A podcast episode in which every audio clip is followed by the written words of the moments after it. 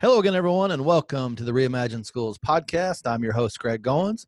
I'm pleased to welcome in my very special guest today, Dr. Denver Fowler. Dr. Fowler serves as an assistant professor of educational leadership at Sacramento State University. He's also an author of a new book, The 21st Century School Leader Leading Schools in Today's World. Dr. Fowler is a former assistant principal in the state of Ohio.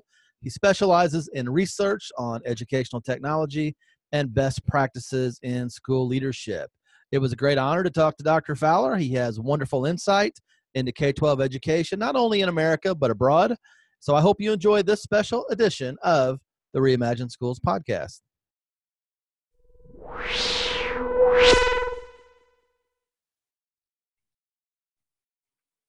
Hello again, everyone, and welcome to another edition of the Reimagine Schools podcast. I'm your host, Greg Goins, and I'm thrilled to have our special guest today, all the way from California, Dr. Denver Fowler. Thanks for joining us.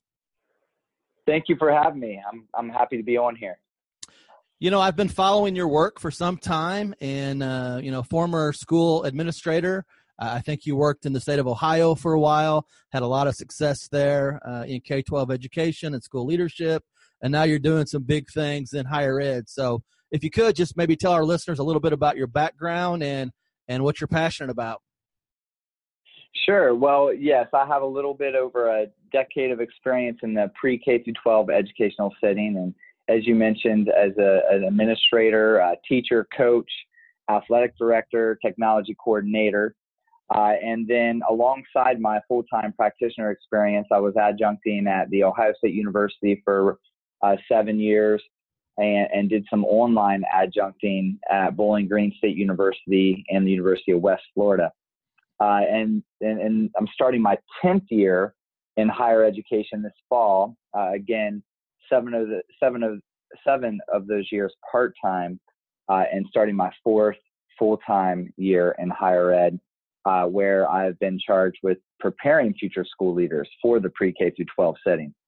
And as, as far as uh, what I'm passionate about, I'm, I'm extremely passionate uh, about trying really bridging that gap between theory and practice uh, for our aspiring school leaders who are going to go on to be assistant principals, athletic directors, principals, uh, superintendents, and, and, a variety of roles at district office. So, really taking the, the research and the theoretical side of things and making it make sense for our soon to be practitioners. Well, you have a wonderful new book out called The 21st Century School Leader Leading Schools in Today's World. And uh, I know you've had a lot of success with it uh, thus far, so congrats on that. I know there are a lot of uh, colleges and universities are probably going to use it uh, as part of their college prep coursework. Uh, and then practitioners as well are going to get a lot out of it. So, why don't you tell us a little bit about the book project, what your motivation was, and uh, just kind of what can we expect if we buy the book? For sure. Yeah. You know, first and foremost, I visited several schools, uh, both as a uh, individual in higher education and a consultant uh, across the globe. And, and, one thing I found is the majority of schools that I was visiting, districts, buildings, were not utilizing technology effectively with school leadership or even classroom instruction, and, and leading schools a lot like we used to lead schools. And and in my book, I think it is important uh, to note that I put in there the tradigital approach. So really taking those traditional proven practices from yesterday and really uh, tying them in and utilizing them with the 21st century, even thinking beyond that, uh, and and and how we lead our schools effectively with technology and how we use technology effectively in the classroom. So uh, that's where I started with the book, and, and then of course, you know, I really wanted to write a book that was going to benefit the practitioners that are currently practicing in school administrators, but also uh, a book that could be used in educational leadership preparation programs who are preparing those school leaders. So uh, I wrote it with that angle and that focus, uh, and, and, really wanted it to be applicable to both settings. Uh, what you can expect, uh, there's a wealth of technology uh, shared both for school leaders and also for school leaders as instructional leaders for their teachers. Uh, and then, you know, I, I try to cover everything. Uh, so uh, the importance of being a lifelong learner, closing the achievement gap, ethics and leadership, the professional standards for educational leaders, the, a small or brief history on those standards, school climate, school culture, work-life balance, uh, professional learning network, leading for inclusiveness, educational policy, school law, school finance, human resources. And, and I wrapped it up with tips for school leaders, which is just a collection of some of my favorite books and quotes and podcasts, much like this one, uh, that I recommend for school leaders to tap into for free professional development. Yeah, and, and, it's really kind of an A to Z guide for school leadership. So I, you know, it's going to really serve us well here in higher ed, as well as those folks trying to do the day to day work in schools. The the thing that I was really excited about when I when I read the book was, excuse me, you talked about digital natives, and that's you know that's a term we both know that uh, was thrown out around 2000 2001 by Marc Prensky, a, a former teacher and author and speaker. Uh, but talking about this, uh, I call it a disconnect at times between digital natives, those you know those digital learners we have in our schools that were born in a world of technology, and digital immigrants. And as an example, I'm 50 years old. I remember getting on the internet for the very very first time as a first year teacher during the 1995-96 school year. But I love this conversation about digital natives and digital immigrants. And I don't think we talk enough about that and the impact it has in the classroom. No, I agree. And, and you know, it, there's research out there that shows that your parents, your stakeholders, your student, staff, parents, community members, business owners, they are accessing social media uh, via their phone much more than they are uh, getting on a school website uh, and, and, doing some of those things maybe they had done in the past. So uh, and it really speaks to them being digital natives, you know, born and, and grown up in the digital era. And many of these are our parents, uh, not just our students. You know, I was I was at a conference the other day, and I was speaking with uh, some folks there at the conference, and I said, you know, this summer, if you hired a teacher, so think about this. So if you hired a brand new teacher, fresh out of a teaching program, that had graduated from high school, went straight through their teaching program, they would have been born in 1996. Mm-hmm. Uh, so to get, you know, often these folks are coming in, uh, these these teachers that have a, a stronger digital skill set than sometimes the administrators that are leading those schools. So it's extremely important, uh, as you said, that we, even if we're digital immigrants, we're not digital natives, so to speak, we're the analog, uh, the, the analog era we have to stay abreast of this technology and, and the current technology that's out there. 8.15 billion was spent in the first 10 months of 2017 alone on educational technology, and, and so we don't even know what's down the pipeline. But just to to- just to uh, touch a little bit on exactly what you're talking about, I love the quote. There are really two types of schools: those who prepare kids for the future, and those who allow adults to live comfortably in the past and, and, you know you can you can walk into most schools and you can sum them up uh, as to which school they are uh, because often the ones that are pushing the envelope they're innovative and, and they're trying to uh, incorporate technology wherever they can and where effectively are the schools that are preparing kids for the future. And then those that don't allow their teachers to get on social media don't allow their administrators to get on social media and, and, and block uh, you know, sometimes bring your own device and, and, and certain uh, websites and things like that that can be used for learning are really those schools that are allowing the adults to live, the adults to live comfortably in the past. And so, yeah, it's extremely important. Uh, as uh, as I said, most, if not all, stakeholders currently in this day and age are digital natives. And you know uh, that's a great point. I couldn't agree more. Uh, I recently read an article that that cited a statistic that said uh, annually, uh, schools in America spend $400 per student on technology. So, you know, you multiply that by some of these large districts that may have thousands of students. Think about how much money school districts are spending each year on technology. Yet, when kids come to the door with a device, whether it's a smartphone or an iPad or whatever the case may be, we tell them to shut it down, put it away. It may end up in what I call the cell phone jail there in the main office. It just it makes right. no sense that we spend all this money and then kids have a more relevant experience after school with the free Wi-Fi at McDonald's than they do from eight to three o'clock. So something has to change there. Yes, and and I couldn't agree more. Uh, you know, the other the other piece of that is we miss out on what I I believe is real teachable moments uh, for those students in your school district and in your school building. You know, teaching them to pause before they post.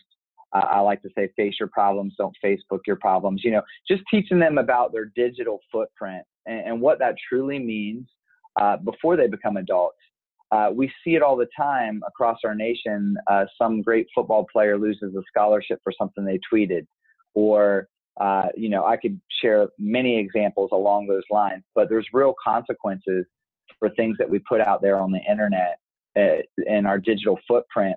Uh, you know, and we, when I was still a practitioner, we would bring in each grade level in the summer with their parents and and really, you know, uh, invest time into telling them how important it is to Google yourself, look at what your digital footprint looks like. Uh, is it something that you want out there? Does it truly represent who you are? And talking about pause before you post and things like that. And so when you just say no to all technology and turn your phones off and, and things like that, you're learning out on those teach you're, or you're missing out on those teachable moments that can be vital to those students uh, you know, when we talk about preparing them to be college, career, and life ready, that's that life ready piece. You know, making sure they fully understand the consequences of the things they post on the internet. And you know, I also find it very interesting that kids don't talk about technology at school. Uh, it's just a part of their everyday being. It's the adults that talk about technology. What technology are we going to use? We have to have a PD day to learn how to use this tool or that tool. And I think we're to the point where there are so many wonderful digital tools out there, and a lot of them are free, which is a great thing. But I also think a lot of times teachers are just so overwhelmed with it, and they know they're behind the students who are digital natives.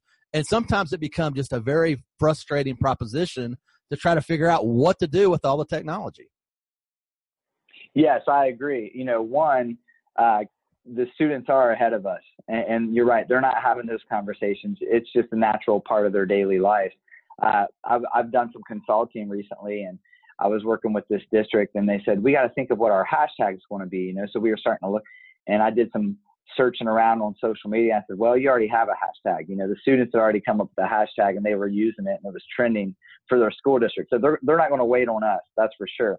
But uh, just to, I agree. There's so much social media, or there's you know there's so many apps and social media out there. I really do believe that teachers need to find something that is useful for them uh, and and whatever it is they're trying to accomplish with that technology versus jumping all over the place. Uh, and, and, then also uh, when we're talking about administrators, they need to stay on top of the technology, the new technology that's out there. Uh, you know, I, I remember it was only five years ago and I was in my office, and these uh, two girls in the middle school asked to see me. They came in my office and they said, "You know, so and so's bullying us on Snapchat." And I said, "Really?" And I said, "Give me one second. I Ended up going out of the office and going over to uh, the other office, and I hurried up and Googled what is Snapchat. You know, so I, it, it just come out. I had not heard of it, and I had to go over there and figure out uh, what it was. So yeah, it's it's important to stay abreast of those things. But yeah, as far as the the apps and technology, you have to do your research. Uh, any app or, or anything out there that's promising they can do it all is probably uh, lying. And, and, you're really and, and yeah, you're right. There's a lot of free ones, so you have to dig dig around and look around. And, and you know, I also love the fact that you included. I think there's an, an entire chapter on uh, school culture and using social media to tell your story. And that's becoming more and more popular in school districts as school administrators. Again, the adults are the ones that uh, seem to put up the roadblock on some of this stuff. But uh, social media is where kids are, it's where they want to be. So why not use that as a teaching tool and an engagement tool? Right. And, and, and you know, it really comes down to uh, a lot of it works quicker and, and, you can accomplish a lot of the same things you, you want to do in a classroom in a shorter amount of time. And, you know, a lot of it has front end work you know, for example, we had a lot of success using Plickers, the Plickers app. Now it takes some front end work on the behalf on the on, on the part of your teachers, but once they get all those class rosters loaded in and and and, and all of that front end work, you can simply do formative assessment each and every day after every lesson, and those results go right into your your electronic grade book and, and, then you it allows you to look at who's getting it and who's not and then you can provide intervention and enrichment and so uh, it speeds up all these things that would take a lot longer if they were on paper uh, and things like that. And so you're not devoting instructional time as much as as much instructional time as you would be by utilizing some of this technology. You know, I think back to when I was a school district superintendent and I spent 15 years in that role in the state of Illinois before moving into higher ed. But I think about how much money we spent uh, with website companies, design companies to design the perfect website. And I remember doing a survey one year, and the top two things that we got from our community people, uh, first of all, people aren't going to our website, I found. But if they do go, they're looking for the lunch menu, number one and they're looking for the school calendar number two. And I was talking to some people the other day, uh, some other superintendents here in Kentucky, and I said, you know, why spend the money on it? It just you can put that stuff on your Twitter account or on Facebook, and it's free. So you know, we really have to rethink the way we share information. Yes, and and we we're seeing website design go to uh, you know one page that scrolls all the way up. We're getting away from all of these different web pages. Uh, a lot of school districts are going with the less is more approach uh, to their websites and, and, really linking it up to all of their social media. You know, the big four is uh, probably the big three is Instagram, Twitter, and Facebook, and, and, maybe LinkedIn as a as number four to that. But you know, you go on those websites, you can link to the YouTube channels and things like that through the icons. And you know, I would argue that more parents are reading the newsletters and things like that that are posted on the website than they are picking up the hard copies in the office uh, nowadays. And, and so, and there's certainly research out there that shows that these folks are accessing their smartphones uh, uh, more so than they are their their desktop computers, if if they even have those at home. So, yeah, it's certainly you know you got to think it from all it's it's got to be all encompassing you know we're talking website we're talking technology with classroom instruction we're talking about technology with teacher evaluation uh, technology to brand yourself and build a professional le- learning network as an administrator or teacher uh, who maybe aspires to be an administrator and an administrator who maybe aspires to be a superintendent. Uh, so all of those things are, are equally important. Uh, you know uh, back to my practitioner days again, I was in a middle school where I served as the athletic director and assistant principal. And I remember we always had this slogan, it all matters. And, and so it really, it really does. You know, you can't leave any stone unturned when it comes to uh, the technology piece to your school building or school district and, and how vital it is, especially, you know, going back to what we talked about earlier, that all these stakeholders are digital natives. And, and so they expect that uh, of us as school leaders in school districts and buildings. You know, another thing that, that I really like about your background is, is you're an outstanding researcher, first of all, and and I know that Thank you're you. you have a presence on an international scale. And I think a lot of times we get too caught up in what's happening here in our backyard, and we don't think about how public education is perceived uh, really globally. You know, you, you think about, uh, you know, we always hear about Finland and all the great things that are happening there. They're on the cutting edge of education. But I know you've spent time in Greece, you've spent time in other countries doing some different things. How is education different globally than it is here in the States? And what can we learn from some of those other countries? Sure. Well, I, you know, I think most people are surprised when we have conversations like this about my international travels and, and what I'm hearing from uh, both scholars and, and, and researchers and professors and practitioners in other countries from Greece, Italy, China, Africa, uh, uh, Puerto Rico, Cuba, and, and, all these places. And the resounding and the commonality uh, that I hear from those folks is they want their education systems to be like the United States, uh, which, you know, in some of those countries was a surprise to me, especially when I was in China. Uh, hearing some of those higher ed folks who prepare future teachers and administrators say we want our education system in pre-K through 12 to look like what it is in the United States. Uh, they want more choice and, some of the curriculum, they and some more flexibility. And, and so uh, i I, heard those things. And I couldn't believe it, having uh, not previously traveled internationally, uh, and then just started traveling quite a bit.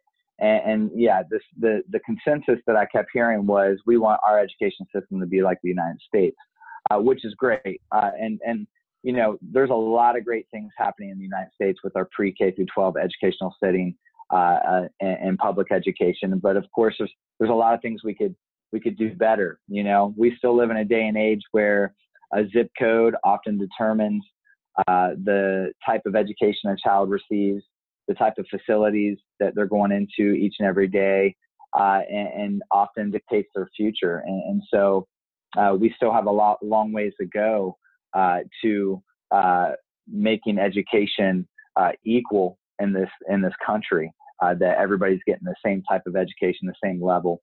but yeah, so I, you know, as far as what other countries are doing, you know, probably uh, most of those conversations have turned to what are you doing in the United States? We want to know.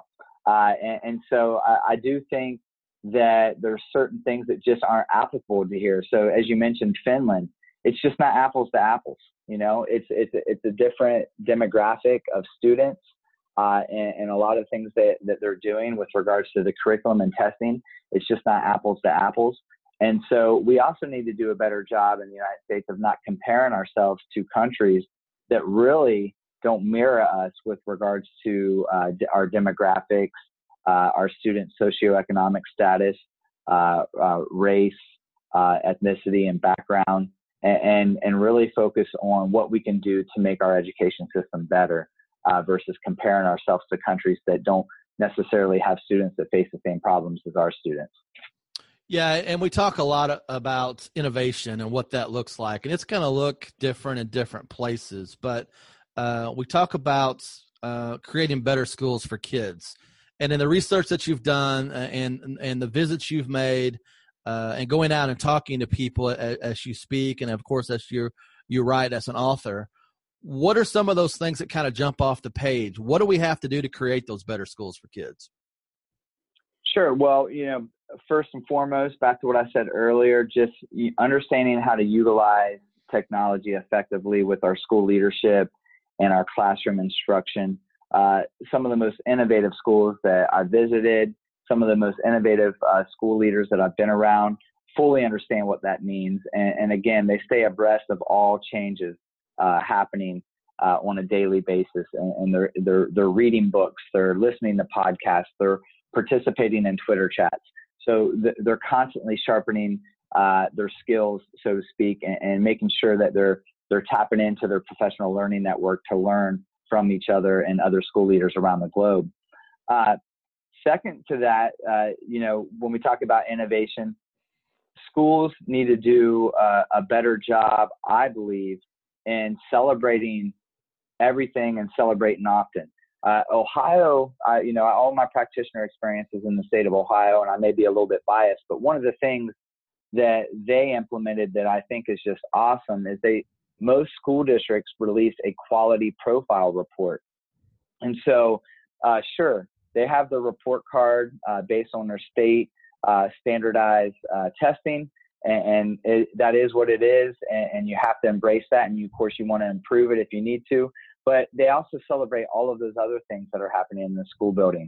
You know, a student gets student of the month, a teacher gets teacher of the year, an administrator gets administrator of the year. Uh, being transparent about the, the school district's finances uh, so that the community members, the stakeholders understand what you are working with as far as a budget and, and how you're making decisions that are best for all students with regards to that budget. So uh, I think that's an innovative approach uh, to getting away from letting uh, state assessment results tell a school story or a school district story and saying, no, we're going to tell our own story. We're not going to let the state or others tell our story for us. And, and I think that's, that's pretty innovative. They even have a template and, and even some of the, uh, you know, it's mostly a district level thing, but I've even seen some school buildings in the state of Ohio release their own quality profile report. And again, the state assessment results and student achievement are part of that report, but they celebrate everything else that is happening uh, throughout a given school year. Some districts do those every six months, some do them every year, once a year, so it's always a year behind. But I, I think it goes a great way to getting away from, or a, a, a long way of getting away from allowing uh, stu- state assess- assessment results to be the whole story uh, that's attached to a district or a building. You know, as, as a practitioner myself who's now working in higher ed, I have great admiration for what you've been able to do. And again, if you get the chance, you need to get this book, The 21st Century School Leader Leading Schools in Today's World. It's a wonderful guide to help not only the aspiring school leader, but those that are currently sitting in those positions. And we know those positions can be tough. I mean, it's uh, it's a very grueling job, and and I thank you for the work that you've done.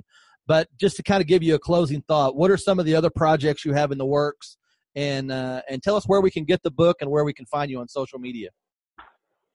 Sure. Uh, well, first and foremost, uh, I do have a few books that I'm working on now. Of course, the book that we've uh, discussed here on this podcast, but Human Resources, a practical guide for school leaders. I'm, I'm co-authoring that off of Rowman and Littlefield. That comes out next year uh, and then a guide to educational technology in the digital millennial age, uh, and that will come out off of ICPEL publications in 2020. Uh, and then I'm also I have another book, transfer transformative uh, transformative leadership in schools, uh, and I'm co-authoring that as well, and that'll be off Word and Deed Publishing in 2021. My current book you can get you know our slogan is you can purchase it anywhere books are sold uh, but it's mainly selling on amazon. So uh, you can pick it up at amazon or you can go to the publishing group's website word and deed publishing incorporated. And then there's also you can get it at barnes and noble. Uh, as far as my social media you can follow me on twitter at denver j fowler. Uh, and that's mainly uh, where uh, I am active on social media today. I'm also on Facebook, LinkedIn, Uh, and Instagram if you want to look me up uh, on those uh, outlets as well. Well, I certainly want to thank you for your time. It's been a pleasure to get to talk to you in person. I, I follow you on social media, and you actually have me hooked on LinkedIn because you you have a pretty uh, a good presence there as well. So that's something that that you've helped me kind of dabble in. So thanks for all you've done and thanks for being here today. You're welcome. Thank you for having me on the show. I appreciate it. And thanks to all of our listeners for listening to this episode of the Reimagine Schools podcast. And as always, do what you can in your school and your community to create better schools for kids. Until next time, farewell from the Reimagine Schools podcast.